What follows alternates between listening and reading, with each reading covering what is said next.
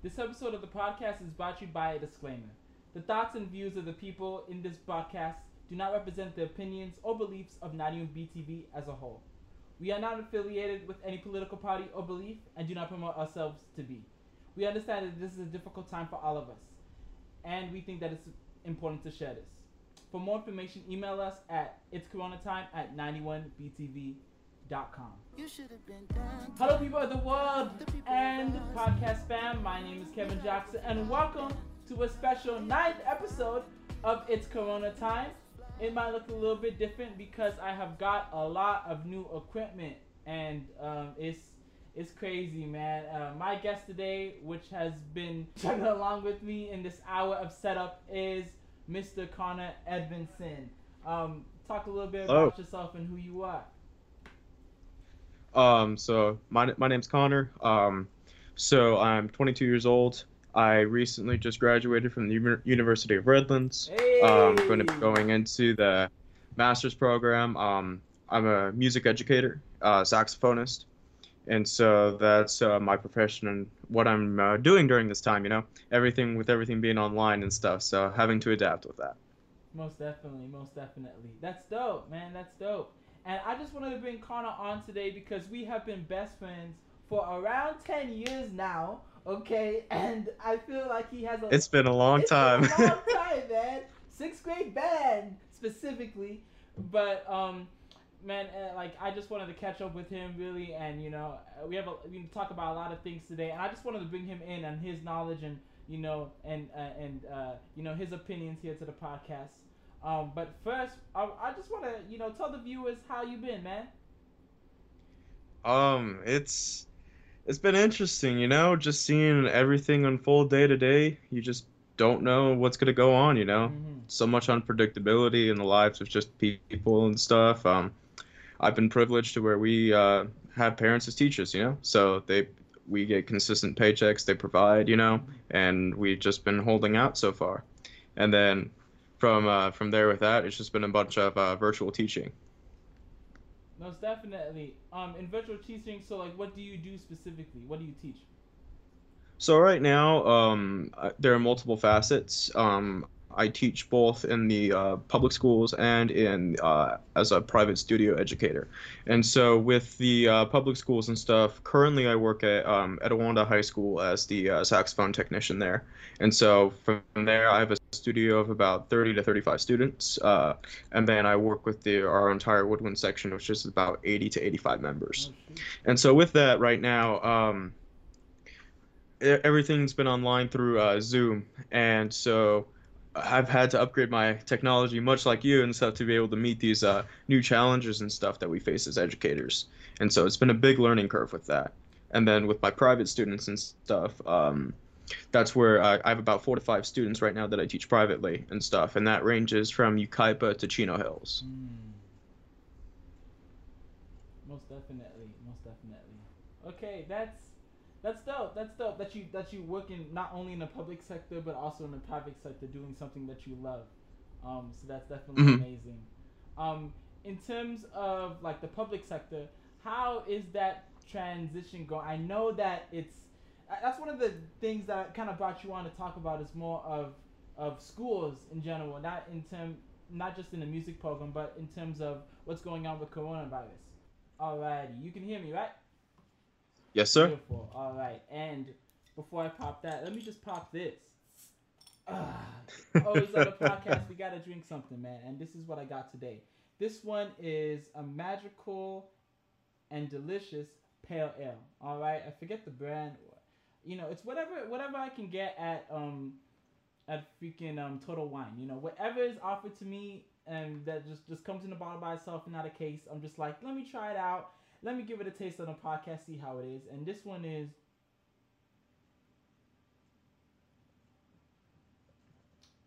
definitely hoppy. Definitely hoppy. Hoppy. Um, it is a pale. All right, it's all right. a little bit different than I used to be doing stouts. If y'all seen the past eight episodes, it's been mostly stouts, Arizona iced tea. But now I'm trying to, I'm, I'm trying, you know, I'm trying to try out these new things, you know. So this one says this is our American style pale ale made from the six hop varieties and dry hopped with German some names of some German hops. Anyway, um, so going on, I just really wanted to uh, get your um, get your um, opinion regarding the, um, the whole situation of coronavirus expecting schools reopening up. Um, I know in March um, that was a big time for um, a lot of schools. Of you know the fear was was on set of um, the uh, of that cases were going to increase and you know that's what going to occur. And uh, realistically, it was uh, thank God though that it was less than what we imagined it was to be. Um, but that really screwed up into uh, screwed up um, K through 12 education as well as college and universities. Um, in the college and universities, however, um, kids, I mean, these kids are like, you know, us, which are like 18 or 22, they can adjust to online. Um, but in terms of K through 12, it's a little bit harder, especially when you need um, more hands on attention, um, more direct instead of remote. Um, so, um, what is your opinion of, um, of that transition and how do you expect wh- what's the way that you would like us to go forward in reopening schools?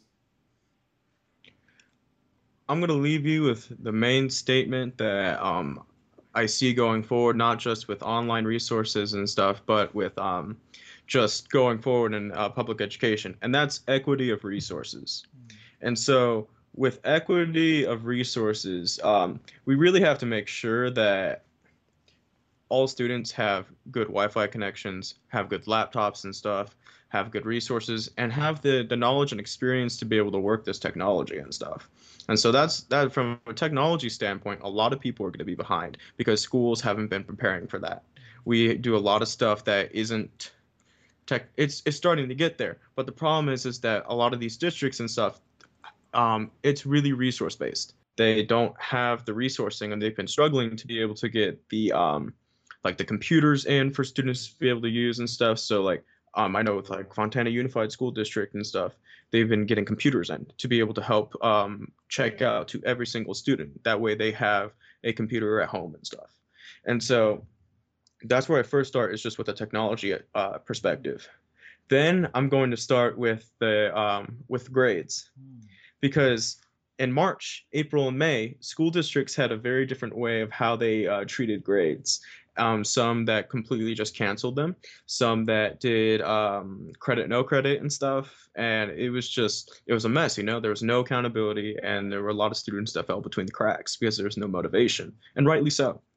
And so when we come back into the fall now, we're gonna are we gonna even have the same group of students coming back in, just both from a um, motivational standpoint and from a standpoint of just the actual amount of students um, looking at multiple surveys for school districts right now, about a quarter of students are going to be online for the entire year through distance learning uh, from surveys and stuff that they've taken. And so, because of that, um, that's going to put a very different burden on how they uh, school districts resource teachers and how uh, people are going to uh, work online and stuff. And with those that are in hybrid models and uh, learning and stuff, that um, they're gonna those classrooms will run similar to what they have before in an online setting. So right now, um, we uh, everything's gonna all, all the districts I, I work for and I, I've seen are at least in the Southern California area are now online until um, further notice and stuff, and that's just because of the spike of everything. And I, I think that's a really smart um, move, just because we haven't seen what this virus does with students and kids because we got out of the school so quickly. But it's um, with with that. I mean, it's almost a petri dish. You know, how are you going to separate students six feet apart when they haven't seen their friends in months? And like with second graders, first graders, third graders, how are you going to do that? You know, and they barely have the resourcing to keep the soap stocked or to keep hand sanitizer hand sanitizer stations stocked? How are you going to continue to provide resources and make it equitable across all school districts? Personally, I do not see that happening right now, which is the way things are. Yeah, yeah, I I definitely get that. I mean, so the first thing you said, uh, you said um, equity of resources. I feel like that's a very important point um, to be made because it's in order for us to all to get a decent level of education, we had to have at least something. Um, we had to have like computers. We have to have a decent internet connection. And there's a lot of areas that really don't have that. I remember when I was in high school, I was working on a journalism story um, that was about the kids um, in India, and they and they uh, the district ran buses in to the community um, with Wi-Fi on it for kids um, that didn't have it. Um, and that's really and, and that, that's one of the drawbacks about having remote uh, remote learning is that kids are really going to suffer that don't really have a decent internet connection and don't, that don't have computers that actually work. You know, the, with the libraries being closed, you can't go there too. With the schools being closed, you can't come in. So it really it's really sucks for those kids. But if if you know the government or the state, whether the state or federal government is able to provide money to those districts that could be able to provide those resources to the kids, that would be great. Um, second thing that you stated was about um, remote learning, um, because you don't know how the virus impacts kids. Um, from earlier, I mean, the virus just came around around seven, eight months ago. Um, so it was three months in when we shut down, and at that time, it didn't really seem like it affected kids, right? But then we started, but there has been some cases of it really affect, I really affecting kids, especially young people too. Um, you know, 18 through 35. Um, and uh, I, I, I mean, I haven't really looked into the cases as much, but I heard that those cases were people that were surrounded with each other for a, a longer period of time. So it wasn't just like going to the grocery store and coming back. You know, it could be areas of like parties, it could be areas of gatherings. Um, so school would be a gathering. So if those kids, no matter what age they are, uh, all together, you know, it, it could seriously impact them in a negative way. Um, and especially if, if, you know, God forbid the virus mutates, you know, and especially in fall when it's going to be concurrent with flu season, that's just going to be catastrophic. It's just that my heart really goes out to the kids that don't have enough resources or for the kids that are not motivated, you know? So there's got to be, like, especially like in college, there's a little level of motivation there if you're paying tuition. You know, you're the one out there working hard, you know, slaving away at your job to pay for this, uh, to pay for you to go to college, to get a degree. But for younger kids, it's like, I, I don't necessarily want that. Um, I was hearing another podcast the other day. Um, it was with uh, one of my pastors, and he was interviewing um, a community leader um, in the city of Pomona, and um, he runs an organization that basically um, that that works in part with the school district in order to help you know develop kids, um, to mentor kids, um, especially the ones that are in the community. Um, and it's kind of def- it's definitely hard for them since it's everything is more remote now but they used to provide so resources for students that were homeless, um, for students that had anger management problems, um, for students that weren't really, um, you know, doing well in school. So, th- like resources like that, um, you know, the more hands-on approach. You know, if there's a way for that to be offered um, remotely, that would be great. But if they're not offered at all, then kids that are having those issues, that are having those problems, are going to be negatively affected. So. Yeah, and just go and going from there and stuff with um the schools and just in general with um just the way that this virus is happening. There's a lot of pro um it's it's dependent because there's um you have the student safety and the teacher safety versus um community pressure right now. And so um there have been some school districts that have actually pushed back their start date Mhm. um to see what the progress of the virus will be. And then from there to try to determine whether that that um, they can go hybrid or they're still fully online. And so there's a lot of flux and not a lot of communication with um, parents and people and teachers, and things are constantly being dated and stuff. And so, and that's with families like that. That's coming from a teacher family when you have three educators and the um, the rest are all students right now. And so it's just it, it's a nightmare from communication it's a nightmare from as far as what the plans are and what districts are going to do and how they're communicating that and my other thing with going back to equity of resourcing and stuff is you know in the southern california area we have uh, as it gets into the fall and stuff we have wind seasons and with wind seasons come rolling blackouts now how are we going to work with an online schedule when we have rolling blackouts coming about by the power companies Yeah. do you, do you do you not just go to school that day? And what about a teacher? Can you not teach if you have a rolling blackout? You know, there's a lot of unpredictable scenarios that are very likely to happen. And I, in spite of this, it will still be safer to have online than to be in person, especially when you have buildings that have recycled air. Oh yeah, I mean not just buildings but planes too. But yeah, in this situation, yeah, that, man, that's crazy. One thing that I thought was just really stupid was when Betsy Ross was, I mean, Betsy DeVos, right? I think that's her name. The yeah. yeah, you know where I'm going with this.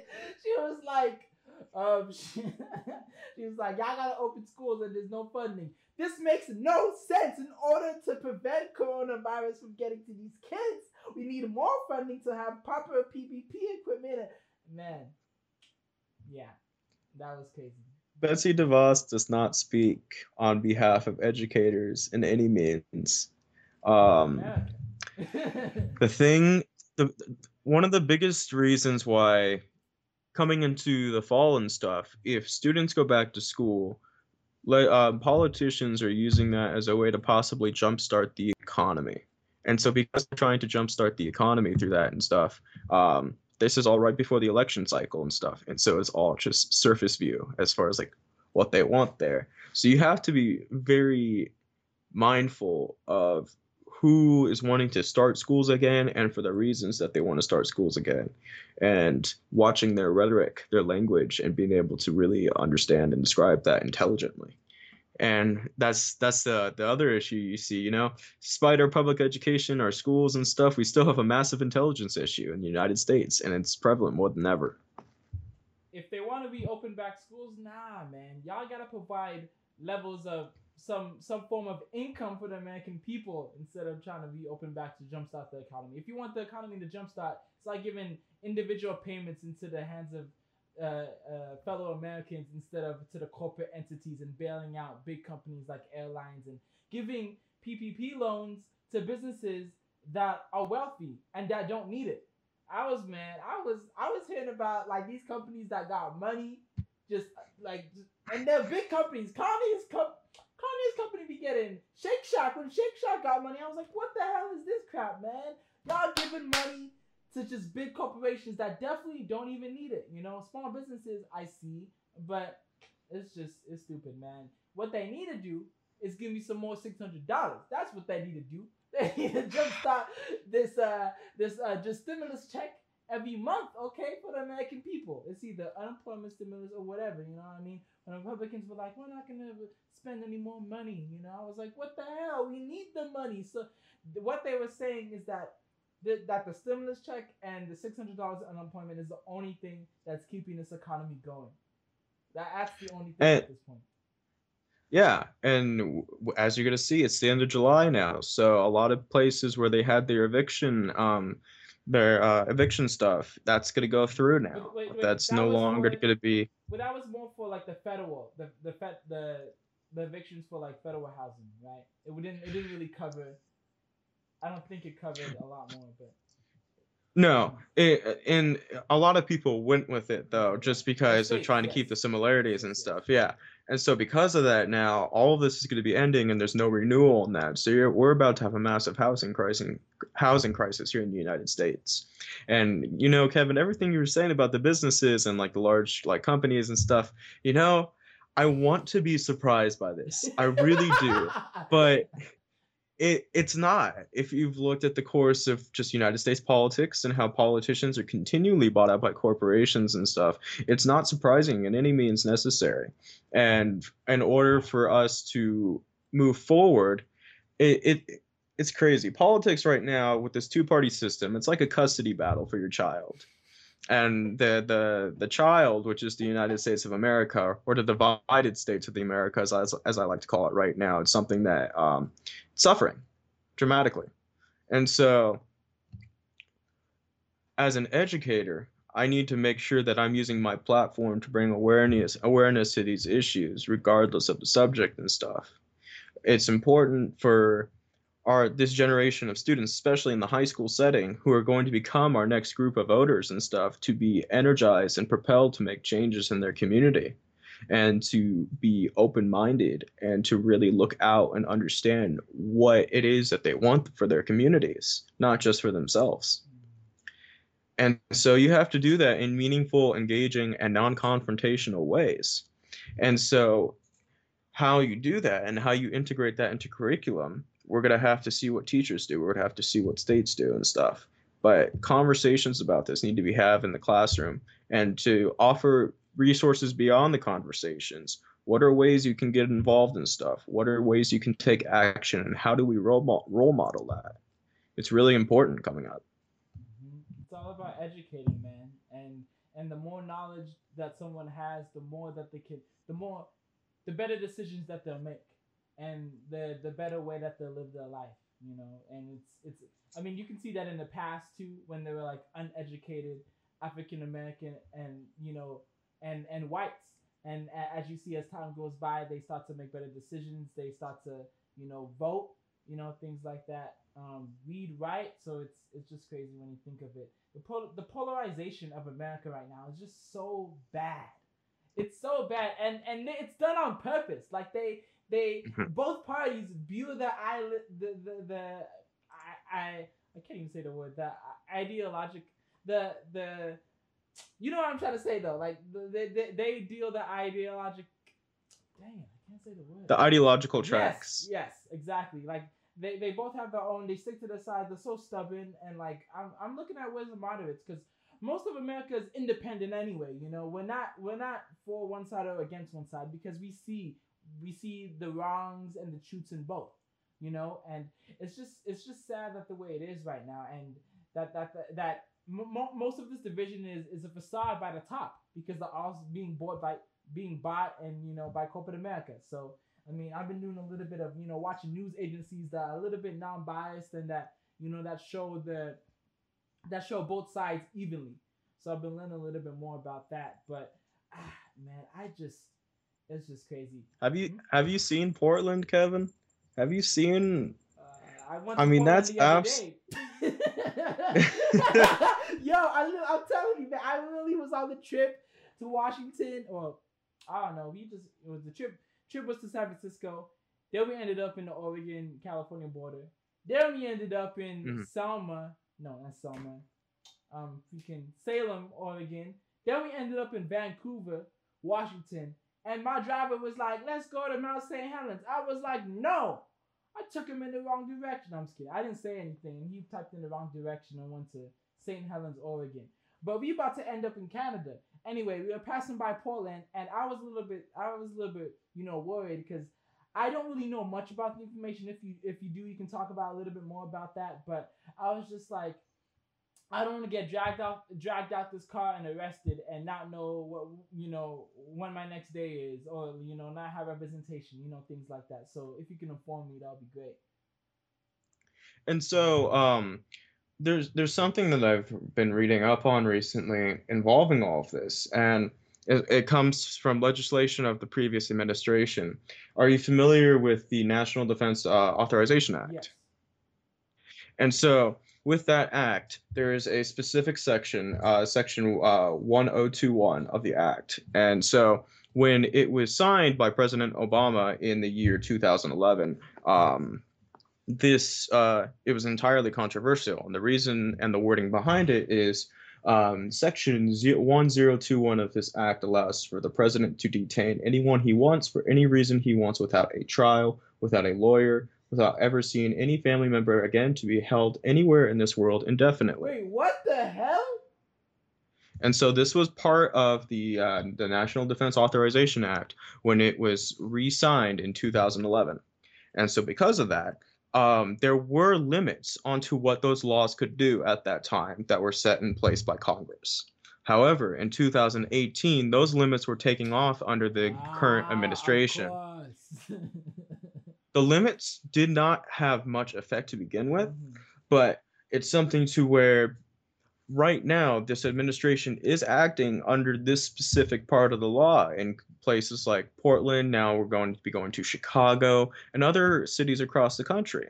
And so, with um, civil rights organizations like a, like ACLU and stuff that are taking us to court and stuff, this is what this this specific section has already been taken to court before and is going to be taken to court again and so this is that legal battle is going to be very revealing in where the judiciary can act and can't act with um, the specific act and its wording. I mean, if the act was passed, you can say it's legal, but to me, that does not sound that does not sound constitutional.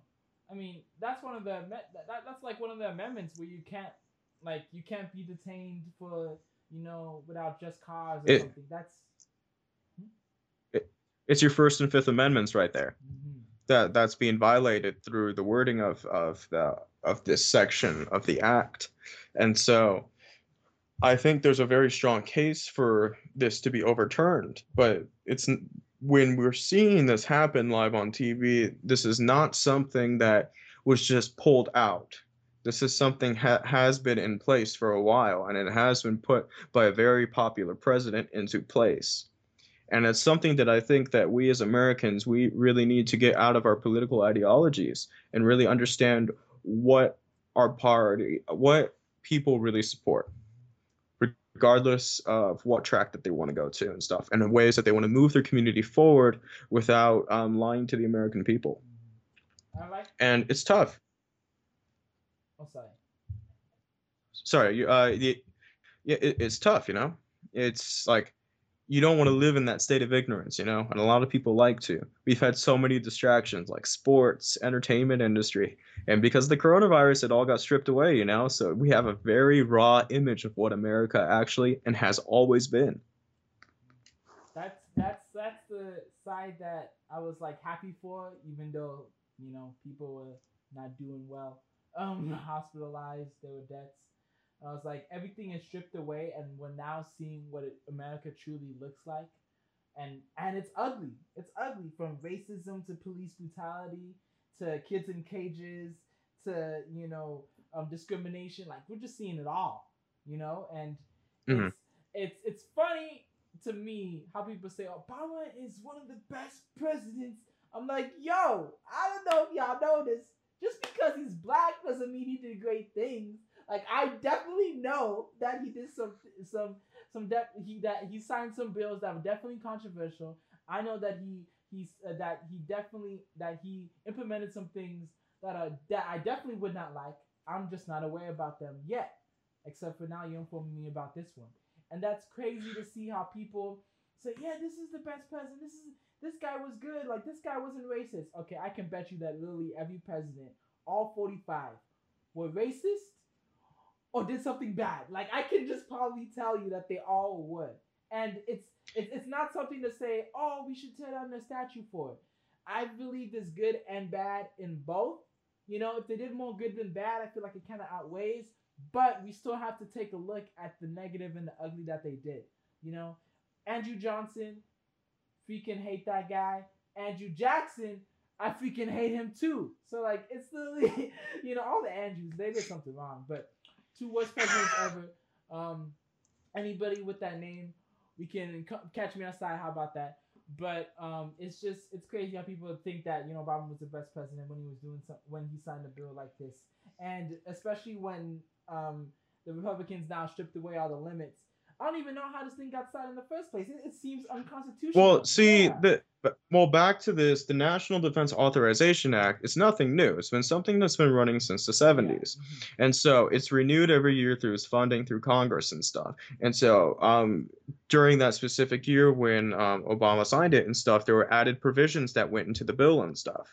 And so this is a living piece of legislator leg- legislation, and I think we have to realize that with a lot of bills and stuff that pass is that they are living pieces of documents that affect people's lives, and that they constantly we have to have the right people to keep that that that sense of checks and balances, and so that also comes when you're talking about the history of the United States. Just look at our foreign policy that alone is enough to take out any any administration, any legislation that has ever happened. That I mean, there's war crimes galore, but do you hear about that? Where is that in our public school system? Where is that in our textbooks? Oh wait, it's censored. And and we're, we're in california and it's censored. This isn't even states like texas where their their history books continually go under different types of censor censoring whenever there's a new a history book that's published. I mean and it's just a general thing you know? Why um, you have to be very careful about the image this country is very careful about how it proceeds to imagine itself and show what that image is to its students. There's so much I didn't learn about schools until I got to college. Yeah, There's so much about race riots and just about what happened then the history of just this country and just the, the history of the African American and how that struggle has really come into every single race. And it's it's awful it, it, it's an awful thing for all of this to have happened. And i think it's very brave to see individuals and to see stories and to continue to see stuff come out of the woodworks about what people have done and what people are continuing to do to fight for their communities. And that it's important to see that. It's important to see that representation.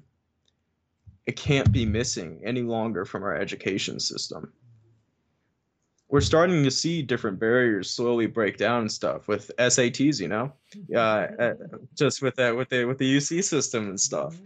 That was a very big move to where if we can continue to roll back testing that limits and puts the, the socioeconomic um, restrainer off of communities when applying to higher education and stuff. That that's one of the many first steps we have to take. And so it's just it's going to take time and the right people in place. It can't happen overnight. That's not how this country has ever been. No. But it has to start today. Um, I mean, I am kind of glad that like people are comparing this year to 1968 at first I'm like, I don't think it was. Now that now I'm thinking about it, I'm like, you know what? I guess there's a lot of things happening. Like when people compare this year to like the Great Depression and the 1960s all in one, it's like, oh shoot, like you know, it's it's just a it's a crazy amalgamation of literally of of like the worst like the worst time, but you know when everything's being revealed, we can now improve. You know, we can now enact legislation that can really help um, communities that have been oppressed um, that can really help us um, get the proper equality that we need. I mean, I saw a video the other day. I, I think most most of you guys have saw it of Kimberly Jones, and she's basically it's like a six minute mm-hmm. video, and she's going out. She's she's laying it all down about how African Americans have faced discrimination and slavery, and then at the end she's like, you know, and, y'all better thank God that black people are, are not looking for, uh, you know, uh, no, that black people are looking for equality and not revenge. And like that line is mm-hmm. powerful. Mm-hmm. There's a lot of Caucasian people, not you, but there's a lot of Caucasian people out there that's basically talking about that, that, that, that they're all getting antsy and all getting scared. They're like, oh, black people are coming for us. No, like cancel culture. That's not necessarily what we what what what we believe. I mean, we believe that we're looking, and, and that's what all of all, all, all of the minority groups, you know, LGBTQ, you know, um, Hispanics, um, Asians, you know, Native Americans. Um, we're all looking for equality. We're not looking for revenge. We're not looking for black suit supremacy, black super, uh, superiority. That's not what we're looking for. We just want what the American dream or what the American ideals were supposed to be, which was equality for all. Um, so. And to go off of that, Kevin, I really think that the it should be above equality at this point. Mm-hmm. The goal is equity. Oh, okay. the goal is equity. Equality is what a lot of people have right now, and there's a lot of disparities because of that. Equal resources does not mean the same outcomes for a lot of people. Like equality, like. Oh, I wanted to know. It's wait, it's sorry. Your take on affirmative yeah. action as well. Sorry, along with that. Oh, see. With the equality message, there, there there's multiple pictures and diagrams that you can see from that and stuff, but it doesn't. Equity is what really helps people um, get the resources needed for their community. And that may be more resources than others, than other communities need and stuff. It's all community based and it's all des- designed to really help the student um, students to help um, community members thrive. and equality is such an overused message and it's a meaningless word because some people think it's already been achieved. And it hasn't not even close. And that shouldn't be the goal people are going for. It should be equity.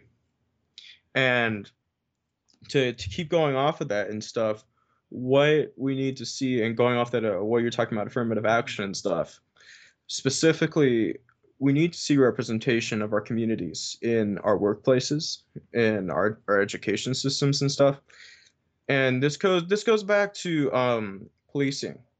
I'm going to first start with the first example of policing and how with policing when you have officers coming from outside of their cities and stuff and outside of different counties and stuff and working in areas they're not familiar with um, that's where you run into a lot of issues because you're not familiar.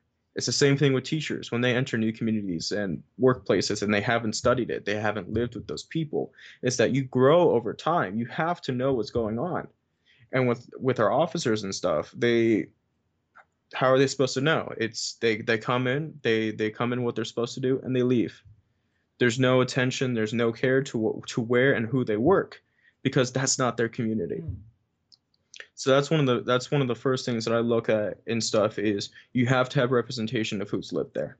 And to where they understand the history they understand just driving forward what people live and go through um going off of that and stuff it also starts with um you've you've heard of all the, the the the taking of resources and defunding the police and stuff Yeah. and people all get that image in their head and it's just like and they're thinking oh no we're gonna lose public safety That's not what we And- want. We're just trying to take and- away the militarization of the police. That's it, yo. Anyway.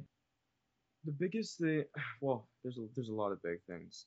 Something that is discouraging to see is the way that the media is portraying everything. Mm-hmm. And that when you ha- don't have a population of people that can make educated decisions and can detect bias and stuff and can really look into who's reporting their news and just how that news is being controlled it makes people people can be very easily manipulated and so so when you get to reformative change and ideas that resonate with those who are educated, who those who do see what is going on in their communities and stuff, that gets completely twisted. The narrative changes because those in power have the ability to twist that and manipulate the minds of those who who can't see that.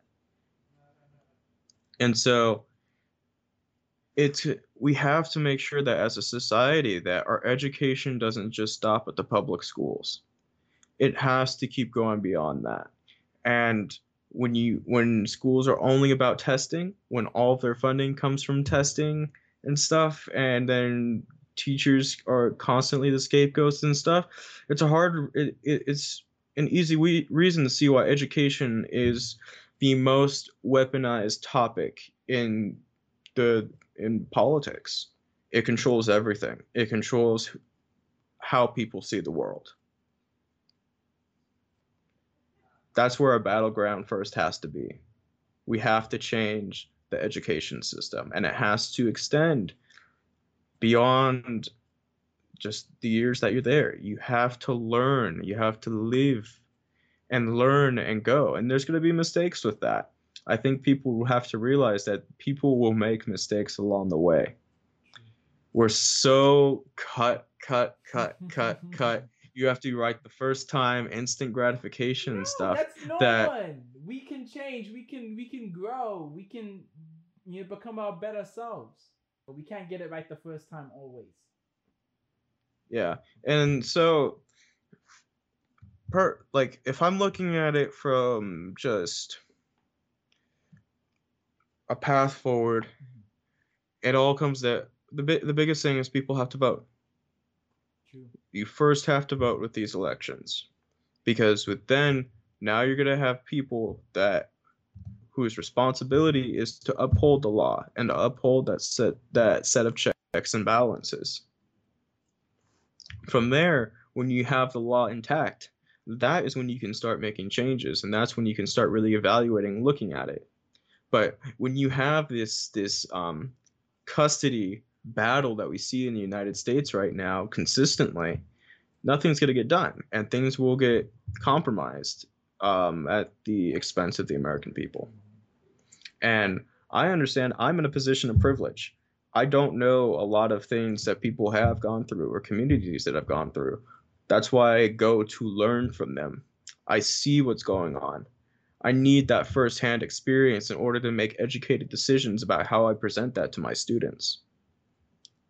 And I need to know that I can bring people in who have more experience than I do in order to make lasting impacts, in order to really make educated, like, this is coming from someone who knows this, who has lived this. And we miss that so much with textbooks and with worksheets and stuff. Where's the real life application? Most definitely, most definitely. Um, I would say taking a little bit of, of detour back, um, how is school gonna work for you um in the public sector with music? So the fun thing with summer right now is that we have a three month advantage over the rest of the public school system right now with music. That also gives us many more challenges than I think core subjects have in this. With um, music and stuff, um, things that I've had to do personally to upgrade has been um, I've gotten myself a conden- condenser microphone like yourself and stuff. I have a I have a filter um, to help with any recording and playing that I do over Zoom calls and other types of uh, video video conferencing. Okay. I also have um, a brand brand new DVD drive, a brand new camera, a brand new laptop, and just upgrading technology to where I can. And it, it hasn't been it hasn't been easy. It's expensive, and people don't have that ability often to be able to do these upgrades. So I'm I know that I'm privileged as a as a teacher to be able to upgrade that to where I can provide the best experience for my students. Now with with music and stuff, um, we've had to change the way that we approach, and so a lot of more stuff has been through video assignments and through recording outside of the class time because from there that gives you better audio quality it allows you to really see and understand how um, um, make better musical judgments. Nothing beats being in person to make musical judgments and assessments. Nothing ever will. I, we have to do the best we can with technology right now about that. As far as in-class sessions and with like Zoom and stuff, so I use the Zoom platform to uh, to help with music and stuff. I have a subscription that I use uh, to help every month. Um, most part, it's been very reliable, and I've uh, had to rely a lot on my student staff to be able to help. Um, learn and teach. Uh, Zoom has a feature called breakout rooms, which has been incredibly helpful in um, dividing sections up to where they can work in groups of like five to ten people, and then that helps keep the the path more straightforward. It's hard to do things when you have 30 plus people in one Zoom room, and so you have to be very calculated in how you lesson plan for that. And this is just a high school level I can't imagine what the middle school level or the elementary school level is going to be like when you don't have students who know how to use that technology. And so you have to be very creative as a teacher into making sure that you minimize the amount of resources a student needs while expanding upon that and providing the best education you can. And so it's, it's a complete flip for, for what teachers have to do. And that's going to apply to any subject regardless. And you you know what the payment is going to be for all of this budget cuts you know where's the first cut going to come from now that we have these million dollar and billion dollar deficits education unions are already planning for it i'm going to be a i'm to be a future teacher here in 2 or 3 years. Is there going to be a market for that? Is there going to be an economy for that? That's a reason why i put off student teaching right now is because i have all the classes done but this environment it's far from ideal for anything.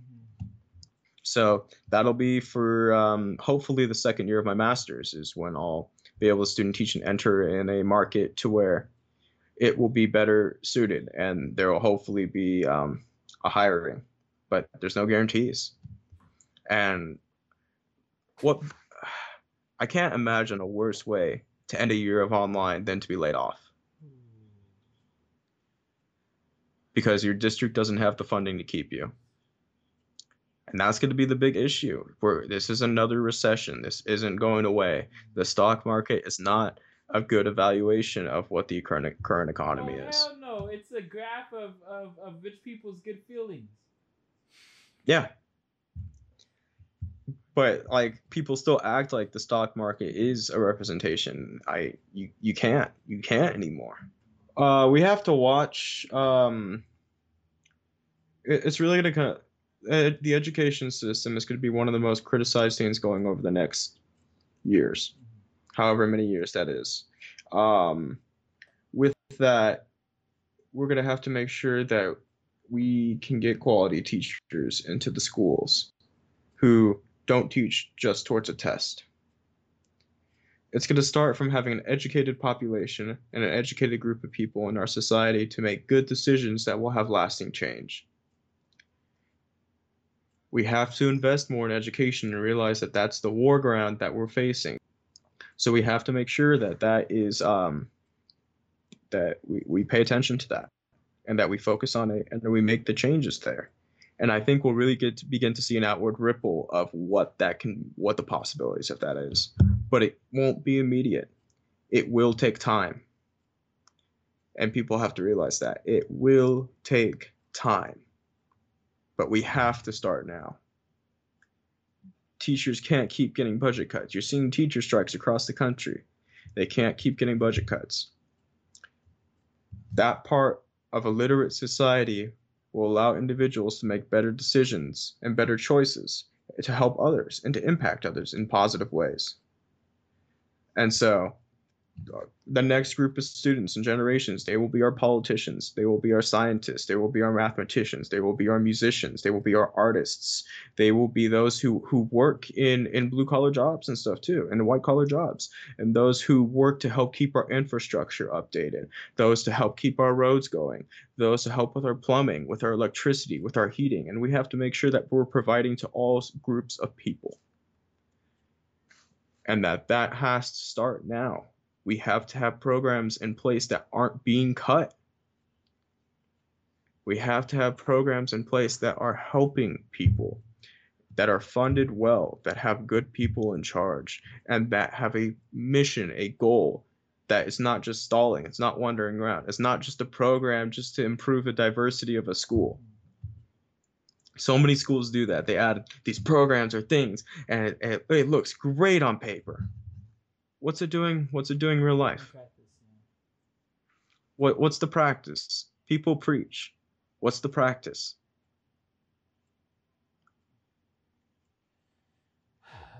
Well, there's a lot of things that we got to work on, but we're glad to have you on here to talk about it, Mr. Evanson. Where can people find you? So, um, Actually, question: what, what do you mean by that? Where can people find you if they want to know more information about you yourself? Well, um, I right now actually I'm currently working on a website, okay. so uh, I I'm building that to be able to get that out there and stuff. Um, I mean, honestly, you can find me at the University of Redlands and stuff. Um, you can um, you can find me working in in the schools and stuff. Um, on, online's interesting. I'm there and I'm not there with platforms and stuff. But I I hope that with this message mm-hmm. that um, just just take a look at the programs. Just take a look at the students. Um, my my goal going forward is to start um, working with uh, musicians personally, and with the goals of my private studio are to help make change in students' lives. And that change involves specifically how they carry themselves and how they act as musicians and as people going forward. And so my impact right now is starting with my students. That will grow over time. But that is where you will find me right now, is with my students. I hear you. I hear you. Well, thank you guys for watching this episode of It's Corona Time. I do these infrequently, usually on Tuesdays. And oh wait, nope, I don't even know what the one time frame. I, I just do these infrequently from time to time when I want to have a good guest on. Hopefully next week we have a great guest on and you guys can listen or watch. And with that, y'all take care. Take care. Thank you for your time. Alrighty, Mr. Evanson. Thank you for bearing with me with all the technical issues. You're good, man. The first time you got to work out everything. I, I, had similar things with teaching, you know. Yeah. Wait, so you guys all use Zoom? Like you know, like in in yes. in Etiwanda and what's it called again? Yeah, with Etiwanda and with my teaching and stuff, I use Zoom. Just it's the most consistent platform. Okay. Um, it's the one I pay for, so I'm going to use it. yeah, most definitely. And the last question before I let you get to the teaching. Um, and I, will probably call you back sometime next week just to talk, you know, one on one stuff like that. But yeah, man. Um, uh, what's I say? Oh yeah, sorry. Two things. This is a game night tonight. If you want to join me, it's at eight.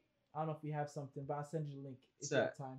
All right, send me the link for sure. And then lastly, um, what's happened to a marching band? uh, is is has the recording ended? Um,